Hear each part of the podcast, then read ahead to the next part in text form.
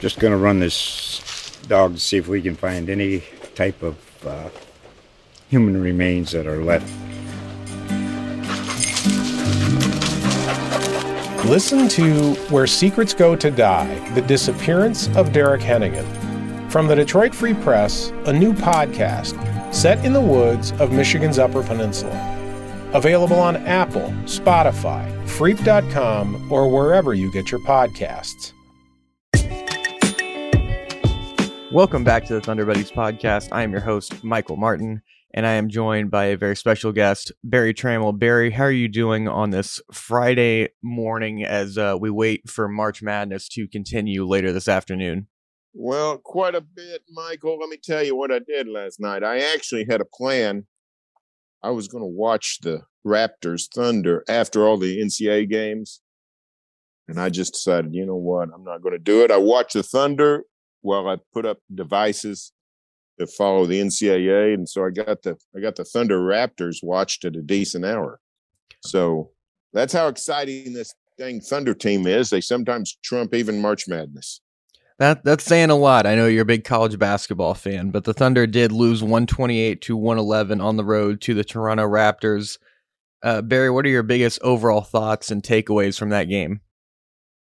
You know what my biggest takeaway was? The Raptors have a heck of a starting lineup. I don't understand why they're like a 500 team. That's a heck of a a fivesome when you talk about Anunoby and um, and Barnes and VanVleet and Siakam and whoever I'm leaving out. Uh, Jakob but, they just traded yeah, for. Yeah, yeah, Paul. Yeah, exactly. They got the big man now. So um, I thought the Raptors really played well and were a total load, and the Thunder hung with them for a while, but then it it got away, and you know it's the curse of the Thunder. Uh, they just can't get to 500. They they climb up the hill and get knocked back down. So um, I thought I thought SGA played really well considering the circumstances, which is his annual homecoming, one game a year back in Ontario where he grew up. And I thought he played really well, but the uh, Raptors were um, relentless on the boards and did a great job on defense, caught, wrecking havoc on, on what the Thunder wants to do. So, uh, not a disappointing loss just because Toronto's playing for its playoff life. It's a road game. It's sort of a tough matchup for the Thunder. So, you know, too bad they couldn't get to 500, but completely, completely sort of expected, I would say. Yeah, it's almost like they're allergic to getting to 500. They are 0 of their last 10 trying to get to 500 this season. Yeah, it's uh you said 0 and 10? 0 and 10. Oh my goodness, that's crazy. Well, now they got, you know, they got to beat Phoenix to uh, see if they can get 500 out in LA, or if they lose to Phoenix, going to have to win twice in LA just to see if they can get it for a third game in LA. So, um, yeah, it's uh, and we we've been sucked into this playoff race, and just when you think they're out of it, they get back in it, and when you think they're in it, they get knocked out of it. Um, I'm fully vested now in them making the playoff. I, I'm I'm off the I'm off the lottery train. There's no reason, even if they fall back in the 11 or 12 spot, there's no reason to get too worked up about the upside down standings. They're not going to be in a great enough shape that it's going to matter in the lottery. They're going to be, you know, 11, 12, 13, somewhere in there in terms of lottery odds. So those are minuscule. So might as well might as well get the play in and, and see what happens. Yeah, it just feels like we're getting pulled back and forth of, you know, lottery odds to play in odds to back and forth, back and forth. But I was very, very uh, surprised just by the game plan from the Raptors, or not surprised. I was impressed by it. Um, I mentioned it. You were there the other night at the press conference when I asked Shai about the length of the nets, and there's not many teams usually that can match them, but the Raptors seem to do the same, and they were just all over the floor. Yeah. The game plan was pretty simple. Anybody but Shai can beat us. They doubled yeah. him at half court. They full court pressured him, and it was very, very obvious that the Thunder needed to have a couple ball handlers on the floor at all times. But I thought it was a well executed game plan by the Raptors. Yeah, Nick Nurse is a good coach, and he's got, you know, when you look at Anunoby and and Siakam and Scotty Barnes. You're talking about some, you know, they can throw Boucher out there, and um, you know they can they can really get with it. So, you know, they're they're an, they're an enigma. I don't know why they've struggled so much, but that's a team that should be better than it is, and, maybe is better than its record says it is. So good to good to have the Torontos in the rearview mirror. And it was, you know, I thought it was tough on Shai. A lot of pressure when a guy like that. He's not just this is not just Blake Griffin coming back to Oklahoma City. This is this is a national hero. You know, he's the second best Canadian player ever. Only Steve Nash and you know, let's be honest, Steve Nash grew up on the other side of the continent. So when when uh, when SGA goes back to Toronto, you know, born in Toronto, grew up in Hamilton, which is about 45 minutes away. And some would call it a suburb. I've been to Hamilton. It, I wouldn't call it a suburb, but it's close enough. I mean, this is a guy that's sort of the hope and dream of, of, of Canadian fans on the national team and those kinds of things. So a lot of pressure on him to play well. And, and he did. I thought he had an excellent game. Yeah, he uh, was really nine nine of ten in the first half. You know, nuts enough, but um, but it's just it was just a tough situation because Toronto, like I said, they're playing for their life and they're uniquely built to to cause the Thunder some trouble. And Nick Nurse is not afraid to just junk it up and throw out a zone, throw out full court pressure, pull out uh, pull out traps, just all types of stuff. Have you been to Toronto before, Berry, for a game? I've never been to Toronto for anything. Never been to the city of Toronto. I've just been to Hamilton. Crazy enough.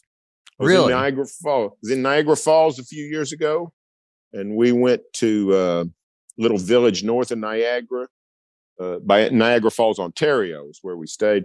We went to a little village north of there. I think it's uh, Niagara by the lake, which is a really cool resort town. And driving back, I said, let's just drive over to Hamilton because it wasn't very far. It was about 30 minutes see what it's like over there and really enjoyed it. Nice waterfront, beautiful, beautiful, clean city. It looked like. So I was, you know, I was, when I was a kid, I was a big Canadian Football League fan. Didn't know much about it, but I loved the names, just the sort of the, uh, sort of the uh, ambiance of, of Canada. And Hamilton had a team in the uh, league, the Hamilton Tiger Cats. So I knew it was a city of sub substance. So we drove over there and enjoyed it. Um, but never made it to Toronto. I've never been to the. Everybody raves about Toronto, but I've never been. We'll have to hear what Joe says about it next week. I'm sure he yeah. got in the trenches there and talked to everybody.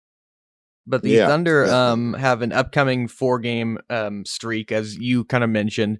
Phoenix on Sunday, the Clippers on Tuesday, at the Clippers again on Thursday, and at the Lakers on Friday. I'm going to assume that you've been to LA and Oklahoma City. so, what do you think about these uh, next four games? How do you think they'll fare? Well, what I find interesting about this whole the new NBA schedule is, you know, this is uh, you know that some of these back to back baseball series type things. You go and play the same team twice in the same city, and then the Thunder was given um, you know, the two Clippers games plus a Laker game. So they, the Thunder is like the envy of the league. Everybody loves to go to New York or LA and some Miami, I guess, but particularly LA. And they love the back to backs in LA. And the Thunder's been given this, this, uh, this, uh, triple header in, in LA. And, um, it's like five days in LA.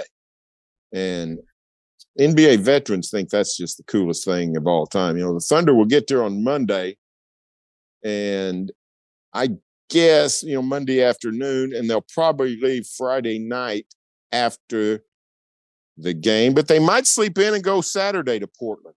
So they're going to have four and a half days, four and a half to five days in Los Angeles. That's problematic for a lot of teams, and it may be problematic for the Thunder because Los Angeles is a place where you can, you know, not necessarily find trouble. You can find trouble, but it's not necessarily trouble. But you can find long nights and and early mornings. So to me, it'll be interesting to see how the Thunder handles this. Um, are they are they going to go hit the town every night? These are not college teams where the coach can give them a curfew. These these guys they're going to have bed checks. they want to stay out till five in the morning on the, you know, on the on the Hollywood Strip, they can. If they, uh, you know, if they want to um, burn the midnight oil, nothing's going to stop them. But this is a big time business trip. This the trip to Los Angeles is going to be the the seminal moment of the season. Not just because of where we are, but who they're playing. They're, you know, they're trying to catch the Clippers. Clippers a little bit ahead of them. They're right even with the Lakers. And you know, this Thunder's, you know, falling into the deal that early in the year they weren't too affected by home road discrepancies, but you know, they've they're playing better at home than they are on the road in the last couple of months. So this is a place, this is a road trip that could sink them in terms of the playoffs or the play in. They could come home basically out of the picture. So those three games in Los Angeles to me are, are sort of the crux of the season. As and and and you know they could go out there and, and be choir boys and do everything right and still lose all three games. But I'm interested to see how they handle this business trip of, you know, the the uh, the allure of of Hollywood um, Los Angeles. So th- th- this will be a good test for them. Yeah, it will. I mean, Phoenix this Sunday, I think is, I wouldn't say a guaranteed loss, but I'd see, I'd have a hard time believing they win that one. Phoenix is just kind of on a roll, and we saw the last time they played against the Suns. It wasn't with Shai; they'll have Shai this time, but it's still an uphill battle, even with Durant out. And in those three LA games, two against the Clippers, the Clippers have been hot and cold all season. We all know that they are very, very talented on paper but just who knows what you're going to get with those guys. The Thunder are 2 0 against them this season, but only one of those with Paul George, and of those with Kawhi in the lineup. So that should be interesting. And the Lakers have just really, really revamped. Who knows about LeBron or Anthony Davis if they'll be in the lineup? But since that trade at the deadline where they got Jarred Vanderbilt, Malik Beasley, D'Angelo Russell, and others, they're putting up like a top five defense. So they've been really, really good. But I'm with you. I think that this is a very season defining moment here on the road that'll give us a very very clear picture about where the Thunder stand in the standings, I guess, um, as the season you know comes to an end. Yeah, and you know if if you've gone this far, you'd like to see the Thunder at least make the play in. But whether it's a road game in L.A. or Minnesota or wherever it might be, doesn't matter. Um, you'd really like to see them make it. Uh, just to give them that taste of playoff success. You know, they got uh, these last uh, this last week has been in one of the high, you know, the risings of the Thunder. Did they get up to eighth? I think they were eighth for one day. I think they were so, tied for seventh or eighth or yeah, yeah right in that right. mix. So they so they were guaranteed a they were guaranteed a postseason home game. You get to eighth, you're guaranteed a postseason home game, either as a playoff eliminator, I mean a play-in eliminator, or just in you know you're in a seven game series. So um, you know we didn't expect this at all. Now that it seems pretty close, I think everybody wants it. It'd be great for the great for the city, great for the franchise, great for the players to get a taste of playoff basketball again. So you'd hate to to come this close and not make it, but somebody's going to be left out. I mean, there's basically oh, it just depends on how you cut it, but there's you know eight or nine teams vying for six spots so, you know, two or three are going to get left out. So, uh, could be the Thunder. And, and this coming week is going to be a huge factor in that. Where do you think that they'll um, finish just in this four game stretch? Two and two, three and one, one and three, zero oh and four, four and zero, or anything like that? Yeah, I mean, I'd be hard pressed to see them. I think two and three would be, you know, a, a good week's work. Counting counting the the final game at Portland after they leave Los Angeles. I think it may be a week from Sunday. I can't remember. But anyway, Sunday to Sunday, if they could if they could win three, that'd be fantastic. But uh, as you said, beating Phoenix not going to be easy. Uh, winning two in LA uh, against desperate teams, um, not going to be easy. If they could find somehow get one in LA, beat Portland, that's probably a pretty good pretty good day's work, pretty good week's work. Um, you know, f- for all the excitement we have about the Thunder, they still got a lot of holes. They still got a lot of shortcomings. We saw it last night. They just got beat up on the boards. The team is is pretty adept at rebounding.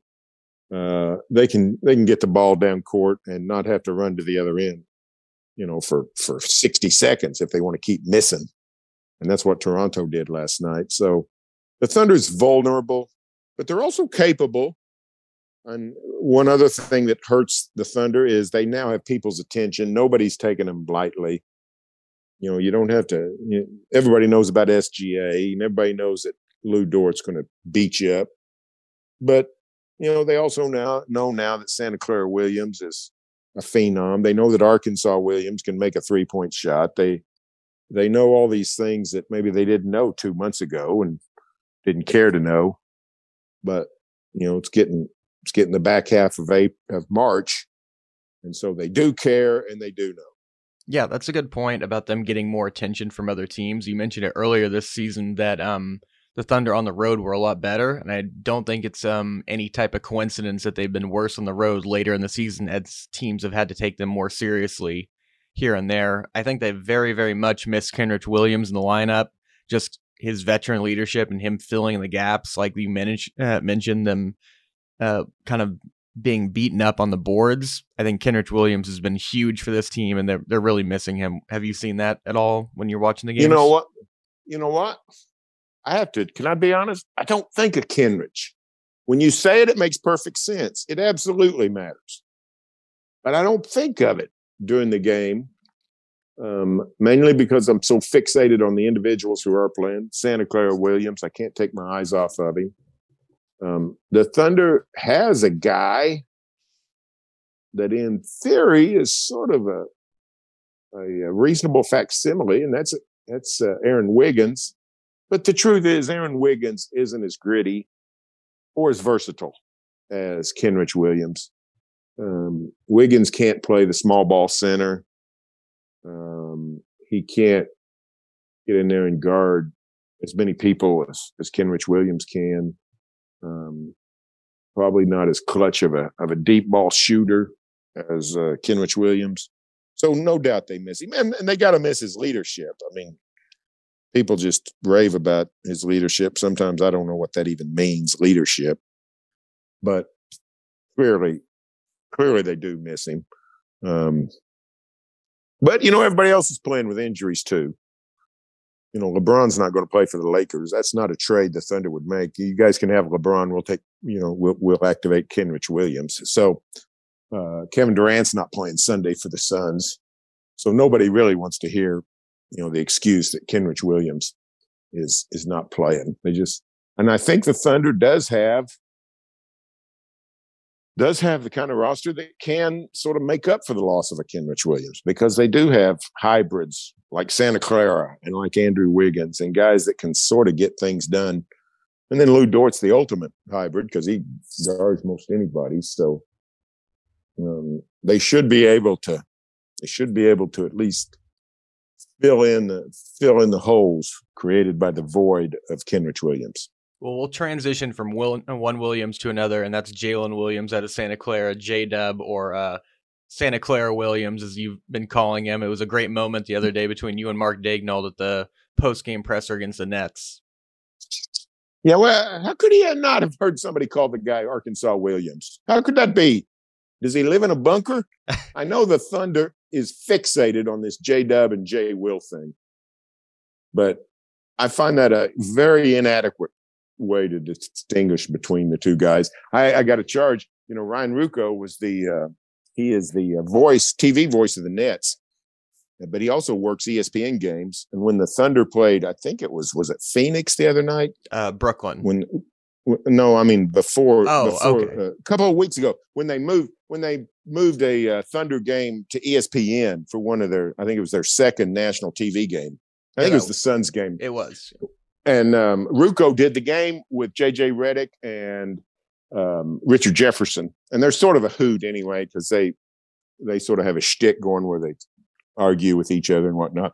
But I got a charge out of it because early in the game, Ryan Ruocco was distinguishing between the two Jalen Williams by referring to their college. And then in the third quarter, just out of the blue, he said, "You know, we didn't even talk about this, but how should we how should we distinguish between? I've been calling them you know, Jalen Williams of Santa Clara, Jalen Williams of Arkansas. And so they had like a 30 second discussion talking about it amongst the three, and they decided the college is the best way to go. And I'm sitting at my home in Norman, Oklahoma, with my fist in the air, just pumping the air, saying, "Right on, right on, right on." So yeah, I like I like the Santa Clara and Arkansas distinctions, and I've been thinking about it after the after the exchange with Mark Daigneault, and here's why. Yes, I could, and basically I have learned which one is J Dub and J Will. I don't know that a lot of fans have. Some fans have, but I think a lot of fans have not. But when someone says, whether it's you or Mac, Mark Daigneault or you know Chris Fisher on the broadcast, and they say J Dub or J Will, I immediately stop and process which one that is. And it usually takes me no more than a second. J Dub. Oh yeah, that's that's Santa Clara. Uh, J Will. Oh yeah, that's Arkansas. But I do stop. I have to stop and think about it. And for like a second or so, my thought process ends. But I think when you say Santa Clara or Arkansas, you don't have to stop and think about it. You know immediately which one that is. So that's why I prefer the uh, the the college dis- uh, distinction. I also will say this: my mind, since I was young, has always had a bent towards geography. I'm a lot more interested in geography than most people. So it's possible that just that's the way my brain works best. And it's possible that it doesn't work that great for other people's brains. So I'm not claiming to be unequivocally right. I just sort of think I am. So, you know, I'm gonna I'm gonna fly the Santa Clara flag uh, until somebody until somebody proves me different. But I did think it was funny that uh, old Mark had never heard anybody call him Arkansas Williams.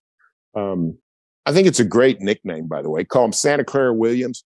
Uh, this may be news to America, but we have sort of a uh, we sort of have a glut of Jalen's walking the earth. We didn't have any before Jalen Rose. It was literally a name that was not in circulation. And as Jalen Rose has pointed out, he has birthed and ignited a phen- uh, phenomenon on the use of the word Jalen, and he's right. You know, I went back. I don't know if we talked about this on the pod. Joe and I have talked about it. I actually researched, and there's been stories written. Jalen Rose inspired the proliferation of the of the name Jalen in the last 30 years since the Fab Five came along in spring of 1992.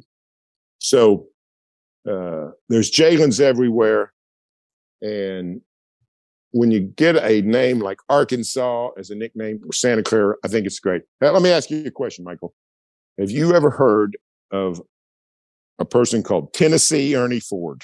I cannot say that I have. You have not? Oh, that's fantastic. Oh, that's fantastic. You've never heard of Tennessee Ernie Ford. All right, let me ask you a question. Forget who he is. I'll tell you in a minute who he is, what he was, all that kind of stuff. But isn't that the coolest name of all time? Tennessee Ernie Ford. That was his name. He was actually an entertainer. He was an early day country music star in the 30s and 40s. And he literally went by Tennessee Ernie Ford. And I always thought that's the coolest name of all time. He could have just been Ernie Ford. It's not like it's not like uh, on the uh, stage at the Ryman Auditorium was two Ernie Fords. It's not the Thunder. You know, the Ryman, uh, the Ryman Theater, the Ryman Auditorium had the good sense not to book two Ernie Fords on the same show. The Thunder felt the need to draft two Jalen Williams, but Ernie Ford, he added Tennessee, and he was known as Tennessee Ernie Ford. So I think of Tennessee Ernie Ford every time I, I think of Santa Clara Williams, and I think I I like that nickname. I'm going to stick with Santa Clara, Santa Clara Williams. I love it. Well, uh, I wanted to ask you about Santa Clara Williams, J Dub, and ask you because earlier this season you um, put together a piece and we talked about it on the pod about the best Thunder rookies ever. Joe and I talked about it last week, but I want to get your perspective as the person who kind of kicked off all this talk for us where do you see Jalen Williams as one of the top rookies in Thunder history? Has he eclipsed some of those guys? Because I know earlier this season he wasn't playing as well as he has now. Well, your uh, your rundown last night inspired me, and this morning I've been working on my top ten list, all time Thunder rookie seasons. And I hate recency bias. I really hate recency bias because I'm an historian at heart. You know, when people tell me that you know, that, uh, I don't know, Breaking Bad or Sopranos or whatever is the greatest television show of all time or, you know, whatever. I tend to think, well, have you ever thought about All in the Family or MASH? And let me explain that to you. So when somebody says, this rookie is the greatest ever in Thunder history, you know, I'm, I'm a natural skeptic. Let's put it that way. Natural skeptic. However, I think I'm ready to declare it the best rookie season in Thunder history. You real, I mean, everybody realizes, I assume, I know you do, but Kevin Durant was not a rookie with the Thunder. Yes. He, when he got to Oklahoma City, it was his second year. Durant would be the best rookie. He had the best rookie season in Seattle Supersonic history. But the Thunder, this is fifth, year 15 of the Thunder. So in those 15 seasons, um, just counting those rookie seasons, there are four or five rookies that deserve consideration, but I think Santa Clara ranks at the top. Uh, in straight scoring, he's number two. Russell Westbrook averaged 15.3 points a game. Santa Clara is second at 13.6. Russell, then and now, is sort of a volume scorer, takes a lot of shots to get his points. Santa Clara does not. He's averaging, uh, let's see, he's shooting 52% from the field. Phenomenal for a rookie. Uh, his his traditional numbers are very good: four point four rebounds, three point two assists, uh, playing solid defense. His advanced stats sort of carry the day in uh, in win shares, which is you know sort of a convoluted formula that uh, is designed to tell you how many wins they're responsible for this year. Uh, Santa Clara is uh, number one, four point seven uh, James Harden is second at 4.5. Um, and Harden and Harden was actually on a better team in 2010, so it's even harder to get win shares. In straight player efficiency rating, uh, Santa Clara ranks number one. He beats out Westbrook and Ibaka, uh, Serge Ibaka, who had a, a, great rookie season in 2010. He just didn't get to play enough because Scotty Brooks didn't like young players there's just too much there out of Santa Clara not to name him. James Harden was fabulous as a rookie, but two things. One, he didn't uh, do as much playmaking as we think of, um, particularly in 2010. You know, when you think of Harden and what he became in Houston, he was starting to do that in Oklahoma City when he left in terms of um, really um, you know, facilitating, going one on one, leading the B team when Westbrook would sit. But in 2010, that was not, as a rookie, he didn't do that. Eric Maynor was the backup point guard and a very solid backup point guard. So, you know, Harden was excellent as a rookie, but I just think in the totality, Santa Clara is the best rookie. Um, doesn't mean he has as much upside. Maybe he does, but doesn't mean that. But it means that right now, he's he's probably the best rookie in Thunder history. And I would say it's really a five man race with Santa Clara, uh, Russell Westbrook, Serge Ibaka, James Harden, Josh Giddey. Giddey's numbers last year just off the chart. We don't we don't respect him enough. Um, what he did: seven point eight rebounds and six point four assists as a nineteen year old. As a nineteen year old rookie, I mean, those are good numbers for a twenty eight year old All Star. Yeah, not a not a 19 year old rookie who didn't even play in the G League or a season in college down there playing in Australia. So those five guys, really solid, really good rookie seasons. None were rookie of the year, funny enough. And I don't think Santa Clara is going to make it just because of uh, Banchero. But I do think he's going to be runner up. Don't you? Don't you think he's going to be the finish second in the rookie race? Yeah, he'll be the he'll be the highest finisher in Thunder history. I think Russ was maybe four or five. He'll be the second ever first team all rookie since Russell Westbrook. So that'll be really nice for him. And the biggest compliment I can give him is a lot of this part of the season we think about it, but we haven't. It's not as desperate or as bad as it would have been without him on the team. But Chet Holmgren's almost an afterthought sometimes because of how good this guy's been at the number twelve pick. It's exactly right. I never thought. I hadn't thought of Holmgren in a month until he appeared on the NCAA tournament commercial the other day. I thought, who's that guy riding in the back of that golf cart? He looks familiar. And then I thought, oh yeah, he plays for the Thunder. It's Chet Holmgren. So yeah, that's that's speaks to the power of Santa Clara, his ability to make us get over the disaster that was that was the uh, Holmgren injury. Well, I'm going to give you a stat here that I don't think you're ready for.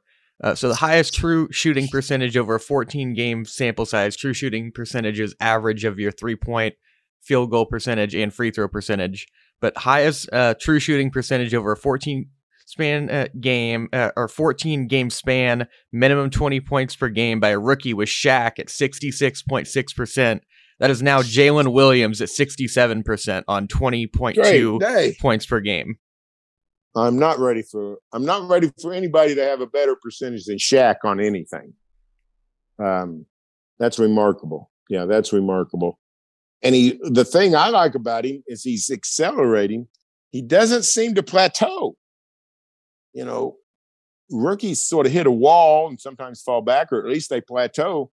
He just seems to be getting better and better and better and better you know, when uh, when SGA missed those two or three games, never how many, three or four, whatever it was, um, not necessarily in a row, but would sit out back to backs. You know, he becomes the he becomes the uh, the second point guard behind Giddey. He does an excellent job, and then he's playing power forward. You know, he's guarding Siakam last night. Remember right? Good part of the game. So he's he's a remarkably versatile player and a remarkably efficient player and a remarkable explosive player. Tell you, I see something every night. I, I can't. Let's see. It was on uh, Tuesday night in, against Brooklyn. I forgot exactly how the play went, but he's in the he's in the corner. It's on the uh, it's on the right side if you're watching television. It's on the Thunder bench end and he is in what I would call the northwest. He's in the northwest corner of the court, and they run some play, and he gets a bounce pass, um, and and catches it sort of on the run along the baseline, and he's probably it's like he gets the ball probably 15 feet from the basket, and half a second later he's dunked. I really, until then, I didn't have a lot of enough respect for his speed and his his quickness on the baseline, getting to the basket. When you're driving the middle, your quickness has to be measured because you can't just go straight to the basket because you know somebody will knock your head off. But when you're on the baseline, sometimes it can get free. And he had that open, he had that open lane along the baseline, and he was a blur and he's a quick jumper, which I love, quick jumpers. So just yeah, he's he's the total package. That's I got a cousin that refers to himself as the total package. And that's what Santa Clara is. Santa Clara is the total package. He's been awesome. I mean, I don't know how many rookies or NBA players or just basketball players ever that you can say this about where the fans and the coaches are saying, We want you to shoot more. yeah. Uh, we never had that problem with Russell Westbrook, did we? No, not yeah. quite. Yeah, good. More more shots. More shots from Santa Clara would be good, and I think they will come. Um, I think he's thirty four point nine, so thirty five percent from three.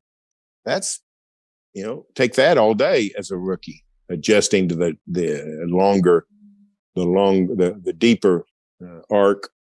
Um, yeah, I just think he has changed.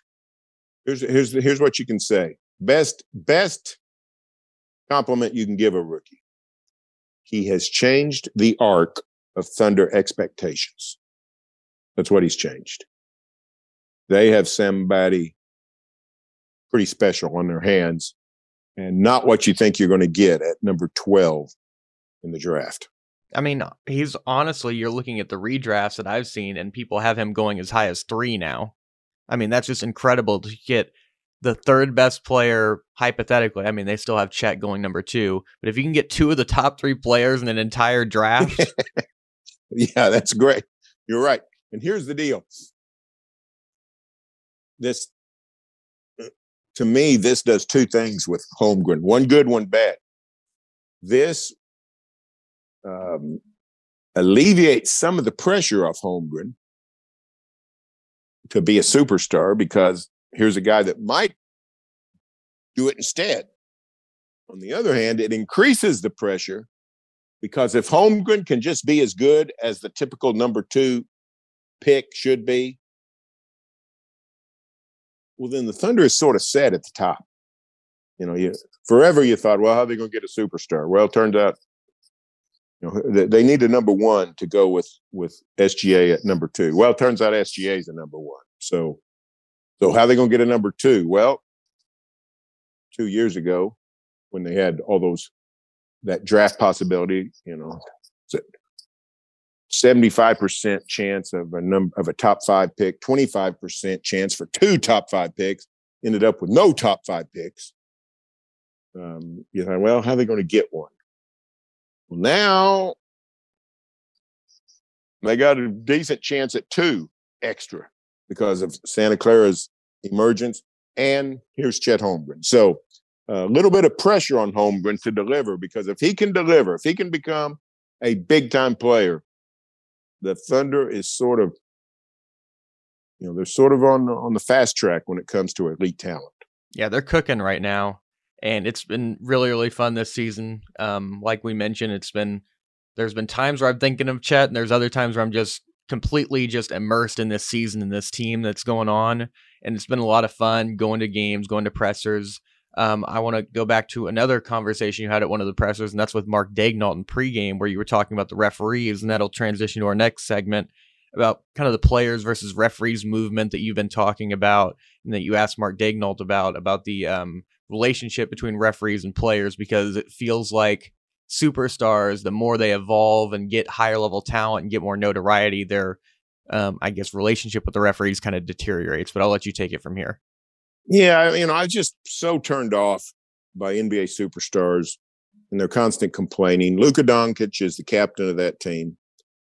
Draymond Green is sort of the is sort of the mascot of that team. And then we had the VanVleet. You know, I didn't know uh, I didn't know Fred VanVleet's situation with refs, but he goes off early last week and not only crosses the line, he, he, he blew up the border with a profanity laced. He wasn't a tirade. He wasn't mad. He's just sitting up there talking. Um, oh heck, what's the name of the ref? Was it Ben Martin? Uh, ben Taylor, I think. Ben Taylor. Ben Taylor. Ben Martin's the Air Force football coach from 50 years ago. But anyway, Ben Taylor he just sits up there talking about how Ben Taylor's a terrible ref and obviously biased and crooked and all that. And I hate to hear that stuff. It damages the credibility of the league. Anytime people, whether it's players, broadcasters, even fans, anytime they go into a deep dissertation on the credibility of, um, of, of referees, it strikes at the credibility of the league. I mean, there are people that believe the NBA is fixed. There are people that believe the NBA is crooked. And they believe that because they've been indoctrinated so much by people complaining about officials. Now, I don't think I've ever given you my theory on this, Michael. So, Uh, you know, some people might have heard it. I say it on the radio. I've written about it, but I'm ready. It's, it's worth repeating. It's worth repeating if you want me to believe in a conspiracy theory that there that the NBA actually fixes the lottery or fixes games or protects superstars, you're going to have to show me the money. You're going to have to show me how the extra income from a television contract if the Lakers make the playoffs or the Knicks make the playoffs or whatever the motivation is dis- is provided. You're going to have to show me how that is worth more than the risk of what you're going to lose if the conspiracy ever comes to light. If it's found out that the NBA does have crooked refs, and by crooked I mean I don't. I'm not talking about Tim Donaghy, uh, you know, a, a, renegade who's just a knucklehead. I'm talking about the league involved in fixing games. You know the damage that would do to the league. It would end the NBA as basically a legitimate organization. It would fall into pro wrestling uh, level where you can't trust anything. These are businessmen. They're not going to risk billions, billions, and billions dollar industry to make a little bit more when it could cost them way, uh, it, it could cost them way more in losses if this came to light. People are not fixing games.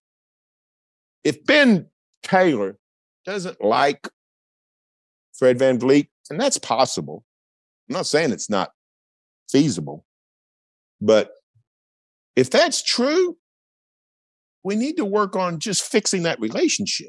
We don't need to, we don't need to just say the refs are crooked and there's an agenda and all these things. So I would like to see better relationships between the officials and referees and, and the players.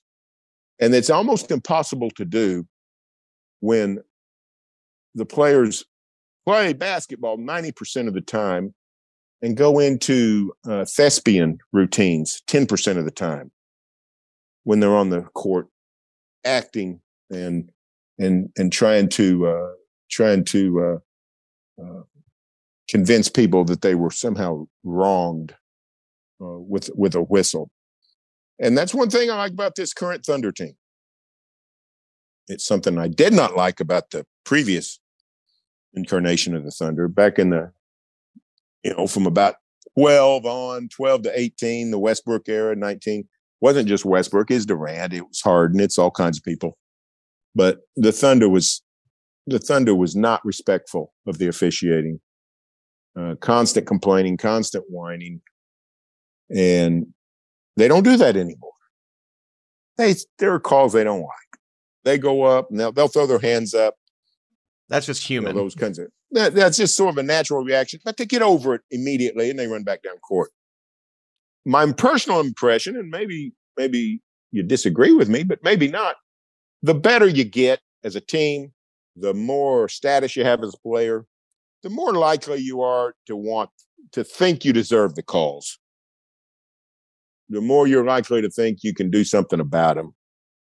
So that's why we see that I ran the list of the top, you know, the players with the most technicals. Most of most of that list is star-studded players. Durant, Tatum, um, uh, De'Aaron Fox, um, Draymond, Luka, Draymond, Draymond, Luka, Draymond. Every once in a while, you get a Dillon Brooks who's just a psychopath. So you know he's not a star, but you know you can't you can't account for psychopaths. But um, it's just sort of a natural trend, and I hope the Thunders can somehow avoid that. And and Daigneault shared a great story with us about Al Horford, who's one of the great gentlemen of the NBA. He was here for a year, played only half a season. But when he, he was here, he taught the Thunder to get to know the referees, call them by name, treat them re- with respect. Daigneault uh, shared with us one of his one of his uh, uh, pregame uh, traditions is on the, on the uh, pregame scouting report video where they go over you know quick things. They throw up the names and photos of the referees that night, just so people can identify the refs by name, picture them, get out on the court, speak to them. Um, I mean, you know, when you talk about you, you mentioned human nature the other day. It's just human nature. If somebody's nicer to you, I don't know if it's going to make a difference, but if it does make a difference, it's going to make a difference in a positive way, not a negative. And you know, kill them with kindness for crying out loud. Nobody tries that. Nobody tries that. Put your arm around the ref, you know, and say, "Hey, good job, good job, tough call." Well, and that's what Shai alluded to later on. He said, you know, the referees, there's there's never a good job ref Yeah. night. Um, he talked about it. Well, I'll let you answer because you're the one who asked the question to him. But he he gave you a pretty good answer about the referees and his relationship with them. Yeah, I and he did, and uh, he had a very good. He he, he had a very good uh, explanation, just saying, you know what, they don't get all the calls right, but it's impossible not to. So, um, I hope he keeps that deportment. We got a fighting chance because he's Canadian, and frankly, uh, the Canadians are fabulous people, and I. I'm, I'm not being funny. I actually think there is something to that. That the Canadians are more they're just sort of willing to accept things rather than thinking, you know, waking up every day thinking that somebody's out to get them. So, um, with Dort and um, and SGA out there doing that, you know, I'm hoping that that culture can can continue. It's not going to be easy, like I said. Better the Thunder get, the the more high profile SGA gets, going to be pressure on him to, to lean on the refs. I hope he can stave that off as much as possible. I might have to throw a wrench in your Canadian theory. Dillon Brooks is Canadian, by the way. Dillon, eh, eh, he is Canadian. Have we checked his? Have we checked his lineage? We have Is not. possible that he? Is it possible that he's actually some sort of uh some sort of a subversive, uh, maybe a plant uh, from somebody just trying to take down the Canadian culture? That's that's possible. I think. Inside man. Um, That's more realistic than the NBA being rigged. is that the we have an inside man in Canada. Oh, yeah. eh, You know, it's the exception that proves the rule. That's what I would say. The Yeah. exception that proves the rule. And then um, you mentioned Ben Taylor and Fred VanVleet. Were you aware that Ben Taylor was on the referee crew last night for the Raptors Thunder game? I did not know that. He was. Well, I wish. I, golly, come on, Chris Fisher. Did they? Did Chris and, and Michael Cage talk about it? They did not. I saw it somewhere oh, else. Oh my goodness. Oh my goodness. Oh my good. I gotta lay. I'm gonna have to lay down, Michael. I'm getting lightheaded. I'm getting lightheaded. Well, see, now here's the deal. I didn't even notice, and I thought I thought the game was finally officiated. I didn't have a problem with it. I mean, uh, the Raptors shot a lot more foul shots, particularly early. But you know, uh, let's see, uh, it's 28-20 in foul shots. Uh, VanVleet turns out did not go to the line, but you know, um, but uh, I did not know he was out there. I wonder what the interaction was between VanVleet and Taylor. I'm sure all cordial. That's of course very professional. I wish I'd have known that. I'd have watched the whole dang game. Uh, with that angle, I'd have tried to. Of course, I don't know Ben Taylor by name and sight. Um, I know about half the refs. You know, when you're in the, when you have playoff runs, you see them over and over, and night after night, And you get to know them uh, better and easier. But that'll be interesting. That'll be interesting. Yeah, I did not know that. For crying out loud, you're breaking news to me there, Michael. You're breaking news. Sorry about that, but that's what we're about. Breaking news here, Berry. Thanks for coming on with me, though. I appreciate it. Do you have anything to plug before we get out of here? I know we just touched on one of your Scissor Tales stories, Well, which people definitely well, need to hey, read. my Friday Scissor Tales, which will be published early this afternoon, Friday afternoon, we'll have the top 10 rookie seasons in NBA in Thunder history, top 10. And I've already spoiled the plot. Santa Clara is going to be number one. But, um, but it's interesting. And this is probably a good subject for another, for another podcast, but the Thunder seems to, to, uh, collect in bundles quality rookie seasons. In other words, Westbrook, Harden, Ibaka were over a two-year period. Now we're in this period where uh, Giddey, Santa Clara, and frankly, there's a on my top ten. There's a couple more guys uh, of recent vintage this year or last year on that list. So not a ton of great rookies in the middle when the Thunder was riding high with Westbrook and Durant, but in the early days, in the current days, a big collection of rookies having good years. Not a lot of Cameron Payne or Perry Jones, I'm guessing, in there, probably. Mm, yeah, well, you you'll be surprised. Oh, You- you- yeah. you, will be surprised. I'm There- There will be excited. a, there will be a surprise one for you. I'm excited. That's definitely going to be something I'll read while I Okay. eat lunch later today. But Berry, thanks again for coming on with me and making time during March Madness. Ready for you to go watch some basketball for sure. And also, thank you all for listening to the Thunder Buddies podcast. Make sure to like, you know, like, comment, subscribe, rate us five stars on Apple, Spotify, or wherever you get your podcast. Follow us on Twitter at ThunderBudPod on Twitter, and we'll be back again on Tuesday.